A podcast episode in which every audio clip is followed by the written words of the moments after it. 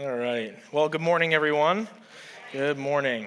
So, if uh, if you are new here, if you've been coming for 20 years and this is your home, if this is your first time, if you're joining online, I just want to say, welcome home. God is building a church-like family here, and so you're welcome here. This is a place to find family. Amen. Amen. So we're gonna uh, we're gonna get into the word today. It was funny last. Um, last week i was so this word you know i've known I've, i was going to preach for like a month and so i've been thinking and praying about it and chatting with friends about it and um, and then last week justin's illustration he gets up there and does a you know the tension illustration with ropes and i was like man i could have used that that's so creative. We're talking about a, a different tension today and so um, so we're gonna we're gonna start with this. Raise your hand if you have seen god move in ways you can't deny to be supernatural? Raise a hand. It's okay if you haven't seen that, but let's raise a hand. So keep those up for a second. Raise your other hand if you've ever been disappointed by something you prayed for not happening the way you expected. Okay, so if you didn't raise any hands, look at all the double hands. That's right. Okay, so you can put them down so we're not doing exercise here. Um, there's tension there right? So there's like, God is good and I've seen it and I can't deny it and I can't walk away from that. And then there is, well, there's things I don't understand and things that didn't happen the way that I prayed for. And so that's what we're going to be talking about today. And we're going to be talking about John the Baptist, who experienced the same thing. Um, and so if that's where you've ever found yourself, just know you're in good company, okay? Um, it's a hard topic to talk about. Um, and just know today I'm going to present attention and we're going to give some tools from Scripture on how to walk that out with Christ, but it's not going to be here's your answer. Here's the answer for the, the areas that uh, you've been struggling to deal with. Um, that's something that God has to do inside of you um, to come to those conclusions, and that's not something that you know is is just going to happen in, in one sermon. So I just want to preface it with that. Um, do I believe God can speak to you today to give you something solid? Absolutely, and I think for a lot of us that will happen today. Um, but I just want to present that. We're presenting attention and tools to use when we're experiencing doubt, when our foundations are, sh- are shaken. Amen? All right. So, disillusionment, right? It's the idea that when when we expected something to happen a certain way and it didn't, and it leaves us disappointed, confused, um, and, and like I said, our, our foundations shaken. What, You know, God, I thought, you know, this was going to happen, and it didn't. And it doesn't mean like what happened wasn't good, or maybe it wasn't. But there are times in our walk of faith where we where we reach this point and um, you know disillusionment, where there's disappointment. Um, it's important to talk about because what happens, and the reason this matters, I think, is if we don't have tools to walk through our disappointment and our disillusionment in our faith, there's a couple of directions we can go that aren't necessarily rooted in truth. And we want to be rooted in truth, right? Um, we could walk away from the Lord because we don't understand. And we, we come to this conclusion that, well, if I don't understand and I've sought and I didn't find any answer, we can walk away.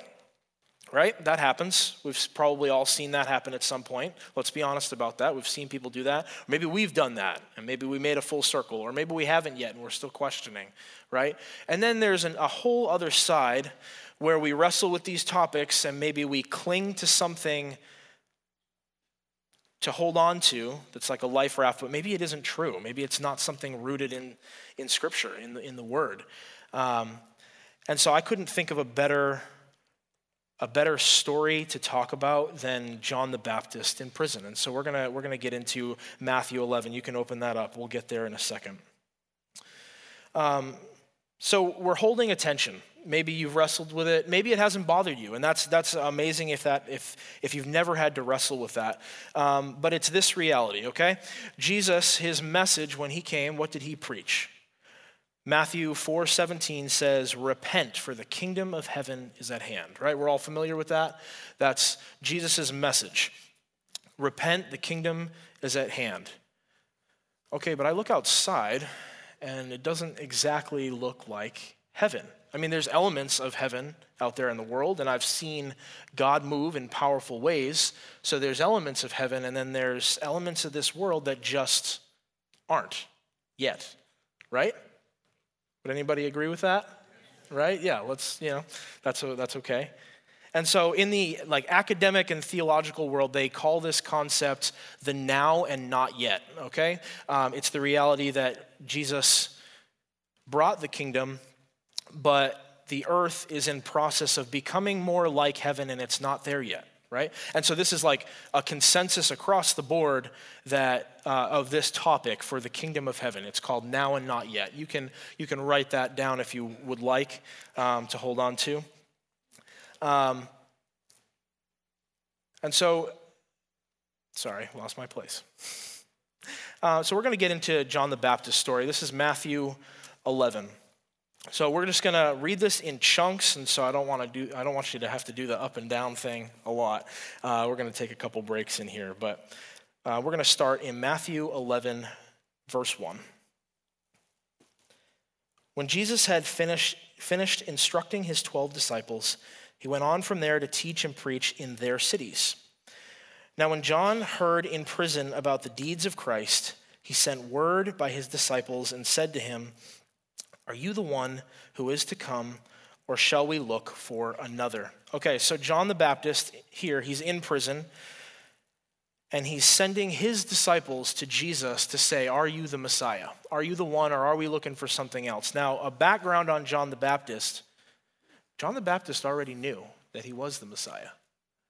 He already knew. And so he's experiencing something here that I think all of us have experienced at some point a shaking in his foundation, a, a, a doubt, a, a question. Um, and in the story, we see later in Matthew 14, in the story, it's pretty clear why he's experiencing that. He's been um, arrested, and then we find out he's going to eventually be beheaded, right? Um,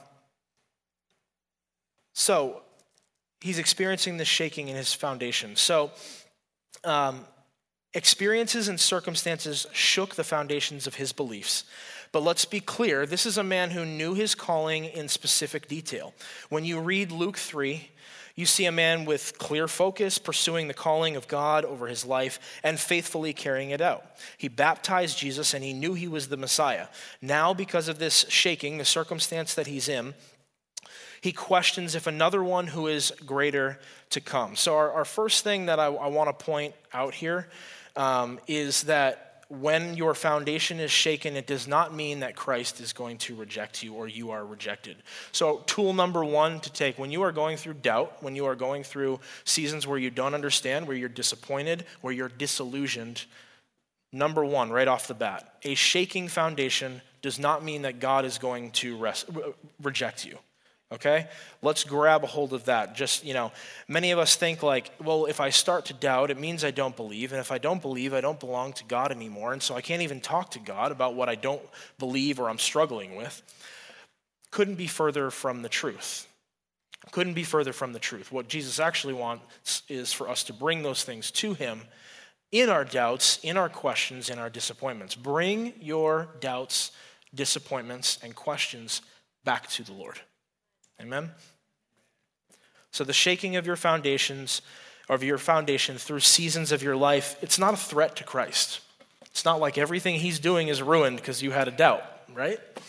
Um, it's interesting with John the Baptist, too, and I think this is a, a perfect example for us to learn from because John, we'll get into this a little bit later, but John's the greatest prophet of the Old Testament era. Jesus says that himself in this passage right? And so this is a man that fulfilled his calling. He did exactly what God wanted him to do. It didn't look like what he thought it would look like. That's where the tension comes in. But he did fulfill his calling. All right, so back to uh, Matthew 11, verse 4. Jesus answered them. So Jesus is speaking to the disciples that came and brought John the Baptist's question.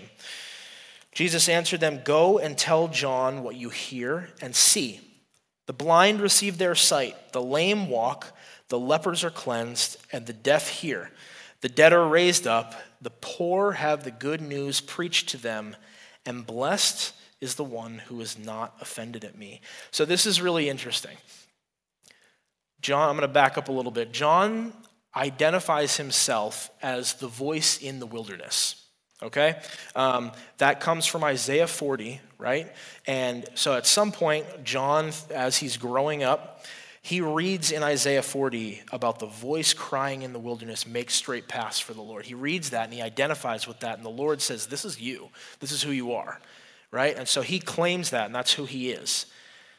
Well, what is that way being prepared for? Well, his entire people group for thousands of years is looking for a Messiah. We know that, right? They're looking for a Savior.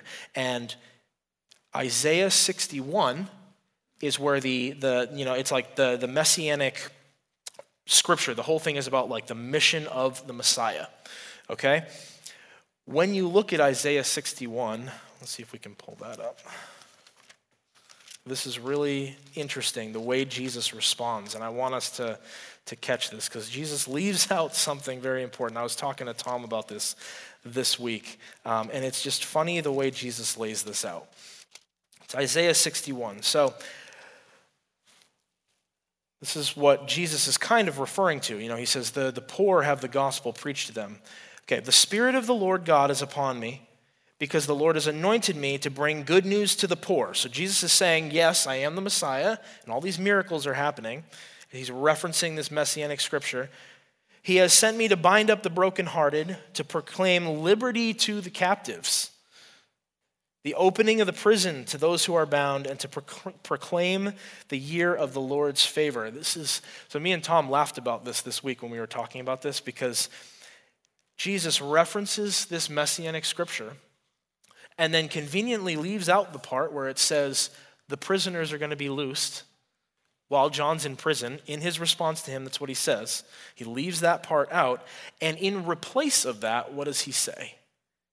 Blessed is he who is not offended at me. Just let that soak in for a second. So he's referencing the messianic scripture about what the Messiah is going to do. He leaves out this part that specifically correlates to John's circumstance. And instead of that, he says, Blessed is he who is not offended at me. Okay? That one line right there, I'd say hold on to, to that. That's like the core of today's, today's message when we're going through stuff. You know, John was in this position where, well, the Messiah is supposed to set people free and I'm bound, so it's either coming or he's not the Messiah. And that's just not that's not what Jesus had to say. Really what Jesus is saying is, John, I am the Messiah and you're not getting out. He's kind of saying both of those at the same time.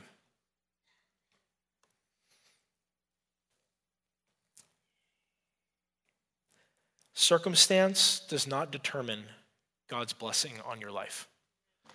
Tool number two hold this, grab this, think about it when you're going through things that are disappointing or you don't understand. Your circumstance or your experiences does not determine whether God is blessing you or not. Okay? God's blessing on your life is His presence, His truth put into you to transform the inside of you. It doesn't always look like physical, material blessing on the outside. The things that you thought would happen, the things that you thought you would get. You know, the, the housing circumstance or the cancer that we prayed for, or all of these things, God loves to move in the natural, and we can't deny that. This is the tension, right? We can't deny that. We've seen it many, many times. We're going to even go through some testimonies that have happened at the end in our own church.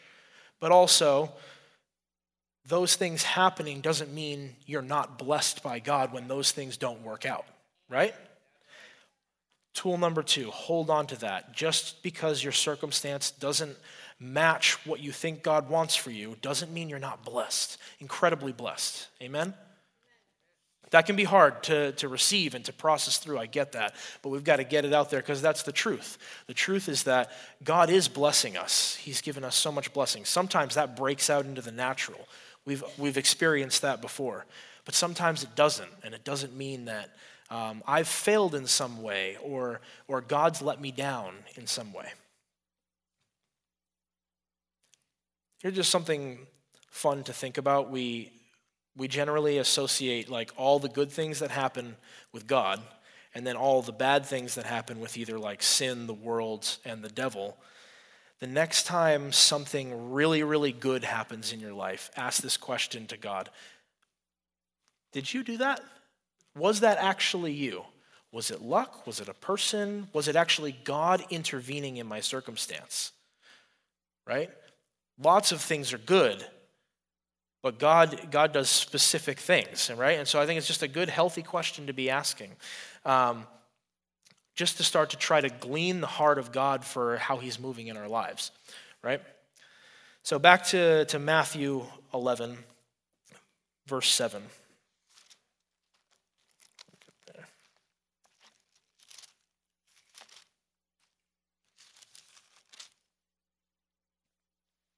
All right, so Jesus has just responded to these disciples that came from John to bring this message, right? The, the, kingdom things are happening. People are being healed and saved. The poor have the gospel preached to them. Uh, blessed is he who's not offended in me. So that's the response to John to, you know, bring this word back to John. Now, in verse 7, as they went away, those disciples, Jesus began to speak to the crowds concerning John the Baptist, speaking to the multitudes around him. What did you go out into the wilderness to see?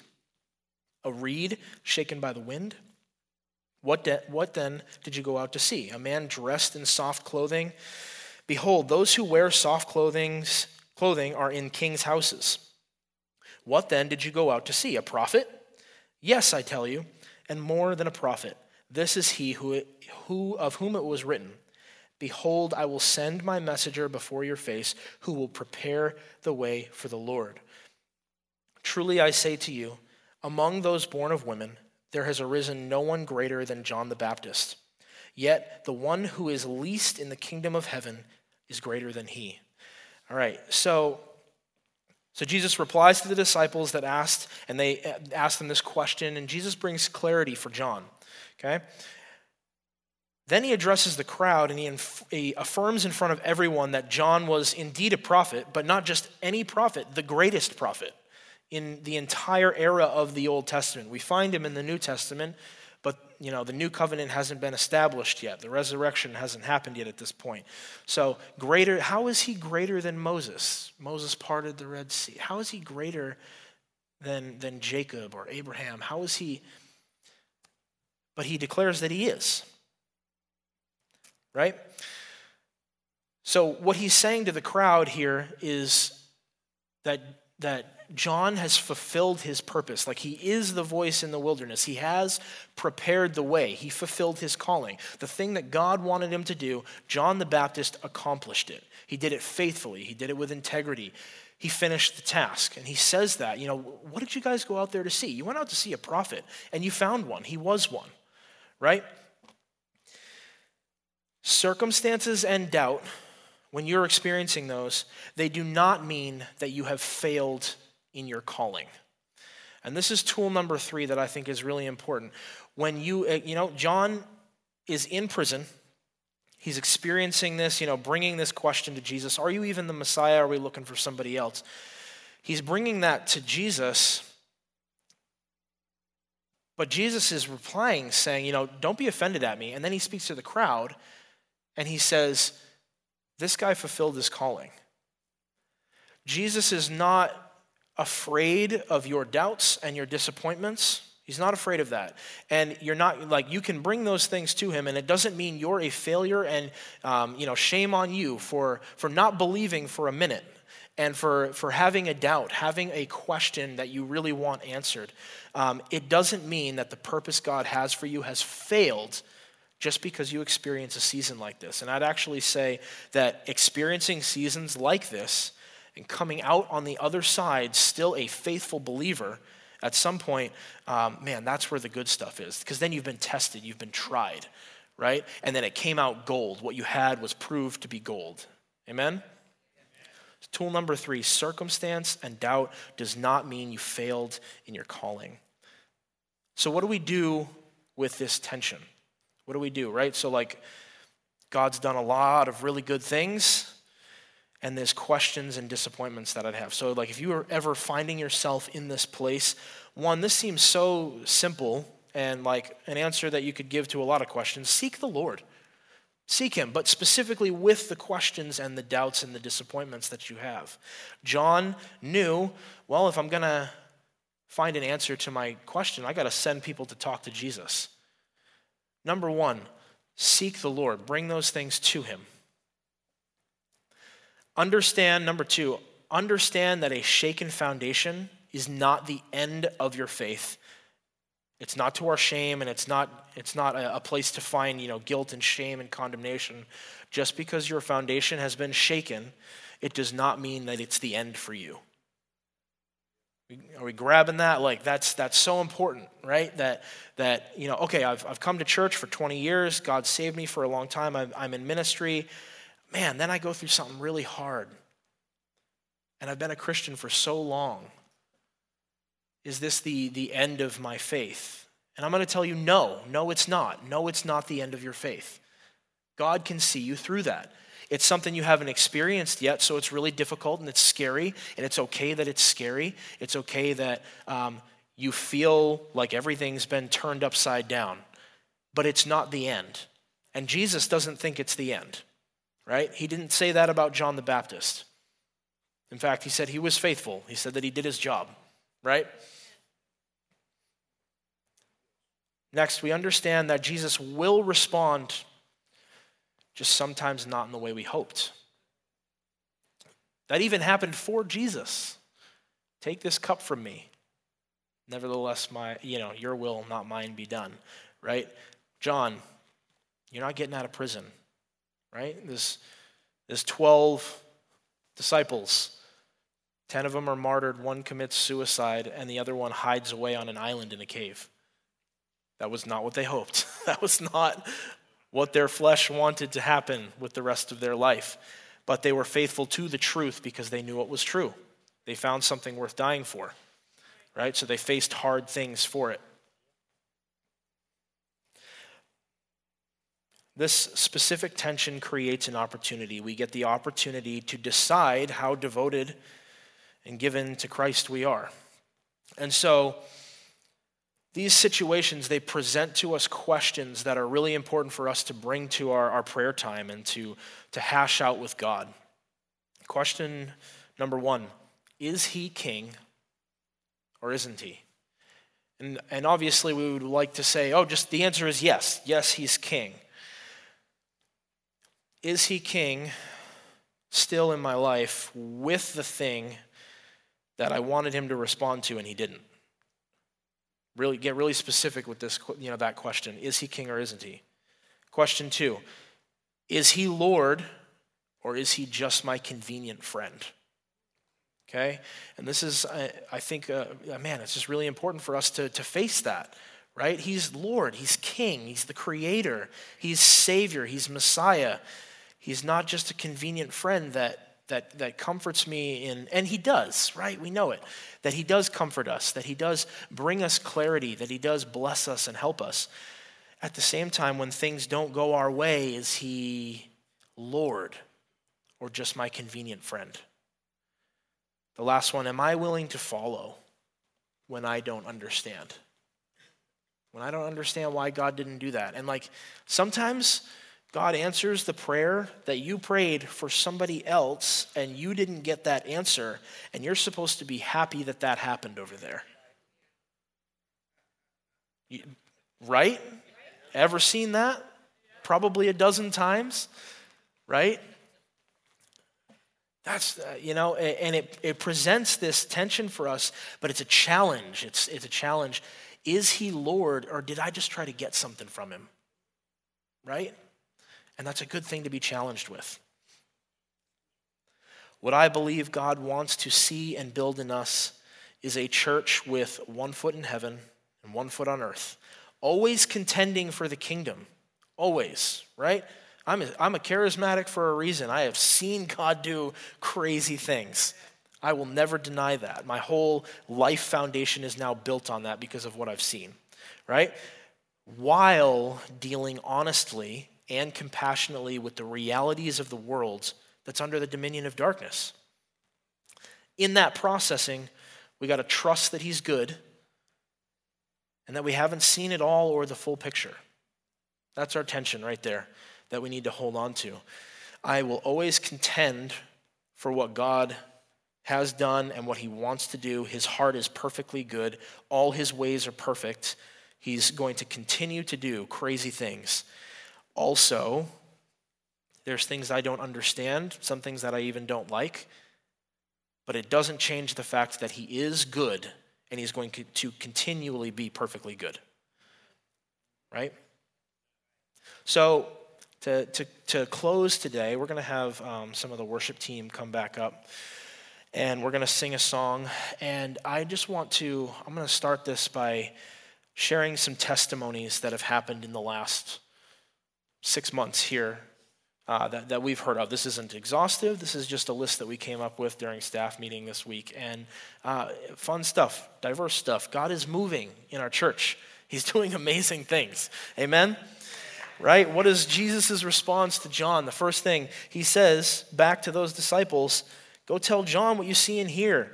The blind receive their sight, the lame walk, lepers are cleansed, right? Kingdom work is happening. Good things are happening. Maybe you haven't seen them because they're happening to other members of the church, but they're happening. And so the goal here is I'm going to share these testimonies that we have. Um, and this, like I said, it's not exhaustive, but I'm going to share them. Um, and we're going to sing a song. And I would just challenge you hey, if this isn't where you're at, just praise the Lord for the amazing thing that, things that God's doing. If this is where you're at, challenge yourself. Ask some of those hard questions. Are you willing to follow? Are you willing to follow when things don't work out the way that we thought that they would, right?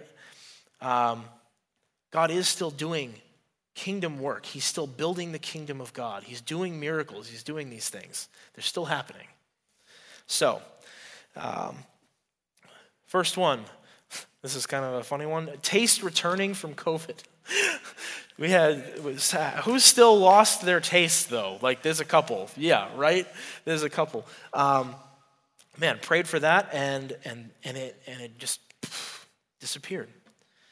Um, a uh, men praying for the men's retreat, and a big fin- financial donation came in because it's it's an expensive endeavor.